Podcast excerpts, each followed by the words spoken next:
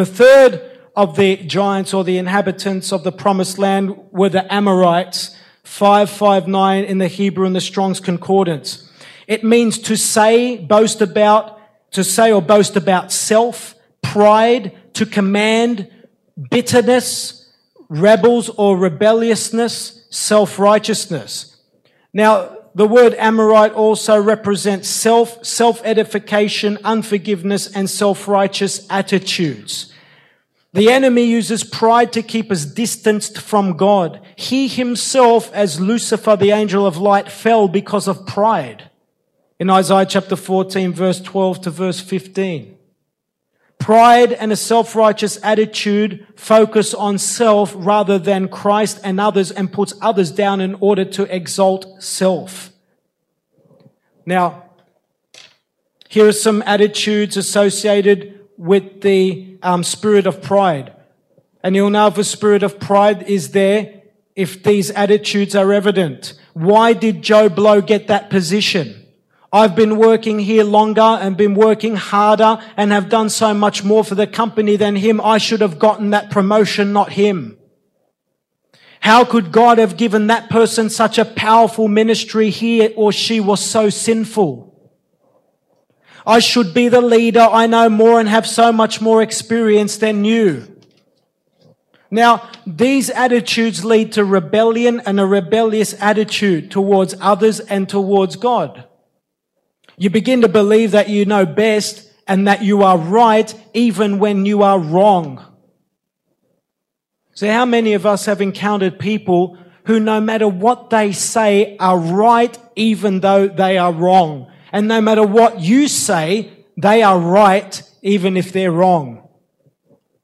Right? We've all encountered people like that. We've been like that ourselves, haven't we? We've been like that ourselves. Now, the scary thing about this is the deception can be so strong in people that those people believe that their word is higher or greater or better than God's word. And they think they are more right than God himself, and that their word is more right than God's word. I know it sounds far-fetched and hard to believe, but that's how far the deception goes, to the point where the person's even believing that their word is better or more right than God's own word. So this in turn leads to bondage to a spirit of control and witchcraft. You become controlled by the enemy and in turn begin to control others and are controlled by others. First Samuel chapter fifteen, verse twenty-three and verse twenty-six. So go to First Samuel chapter fifteen, verse twenty-three and verse twenty-six. It says, for rebellion is as the sin of witchcraft. Now, in the original Hebrew, it reads, for rebellion is the sin of witchcraft. So God equates rebellion with witchcraft. In God's eyes, it's exactly the same. You don't have to go to a fortune teller. You don't have to have your palm read. You don't have to be involved in the occult to be rebellious. Just one simple act of disobedience is like witchcraft in God's sight. Why? Because witchcraft is a form of rebellion against God. But you don't have to be involved in witchcraft or the occult to be rebellious against God. Are you understanding me? Like I said before, if God should speak to you right now and say to you, walk up and down the width of this hall twice, and you say, no, God, I don't want to do it. That's rebellion, and it brings a spirit of witchcraft until you repent. And stubbornness is as or is iniquity and idolatry. Because you have rejected the word of the Lord, he also has rejected you from being king. Now verse twenty-six. But Samuel said to Saul, I will not return with you, for you have rejected the word of the Lord, and the Lord has rejected you from being king over Israel. So what's happened here was that King Saul, who was a king of Israel at that time, was walking in disobedience to the Lord. He continually disobeyed God and did not repent adequately. So that means he would confess his sin, but go back to the same sin or commit other sins over and over and over and over again. And because of this, he lost his position as king and lost his anointing. He lost his position as king and he lost his anointing. And then we see later on he begins to be controlled by a demonic spirit because he was rebellious against the Lord and walking in disobedience to the Lord. A spirit of control, a demonic spirit comes upon him and begins to control him. Why? Because when you're walking in disobedience to the Lord, you're exposed to the enemy. The place of obedience is a place of protection against the attack of the enemy. The place of disobedience is the place of total exposure to the enemy and the attacks of the enemy. Are you with me? Why did this happen to King Saul? Because he rejected the word of the Lord. And he exalted himself, his own passions, his own desires, and his own needs over and above the commandment or the word of God. Okay.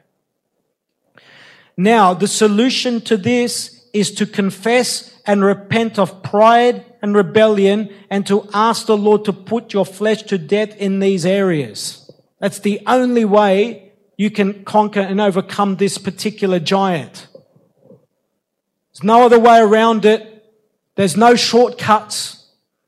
You must repent and die to self. Ask the Holy Spirit to purify that area in your life that is prone or that is inclined towards disobedience and, and stubbornness and rebellion. See, that also not only involves rebellion against God's word and God's authority, but rebellion against the authority of the people that God has put in positions of authority. Did you get what I just said? Right? Because when you rebel against people that God himself has put in authority, you are rebelling against God. You have to understand this.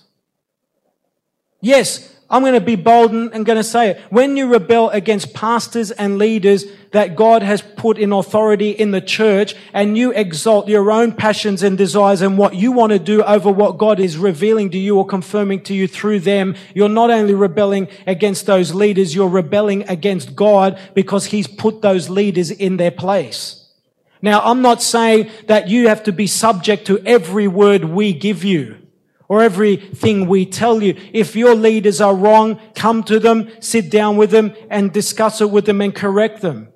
Right? But if God has really spoken through them and you still persist in doing your own thing, you have rejected the word of the Lord through those leaders. Right? So you're not only rejecting the le- those leaders, you're rejecting God himself because he put them in that place. He's given them that position. Are you with me? Okay, Romans chapter seven, verse five and verse eighteen, and Romans chapter eight, verse nine, verse ten, and verse thirteen.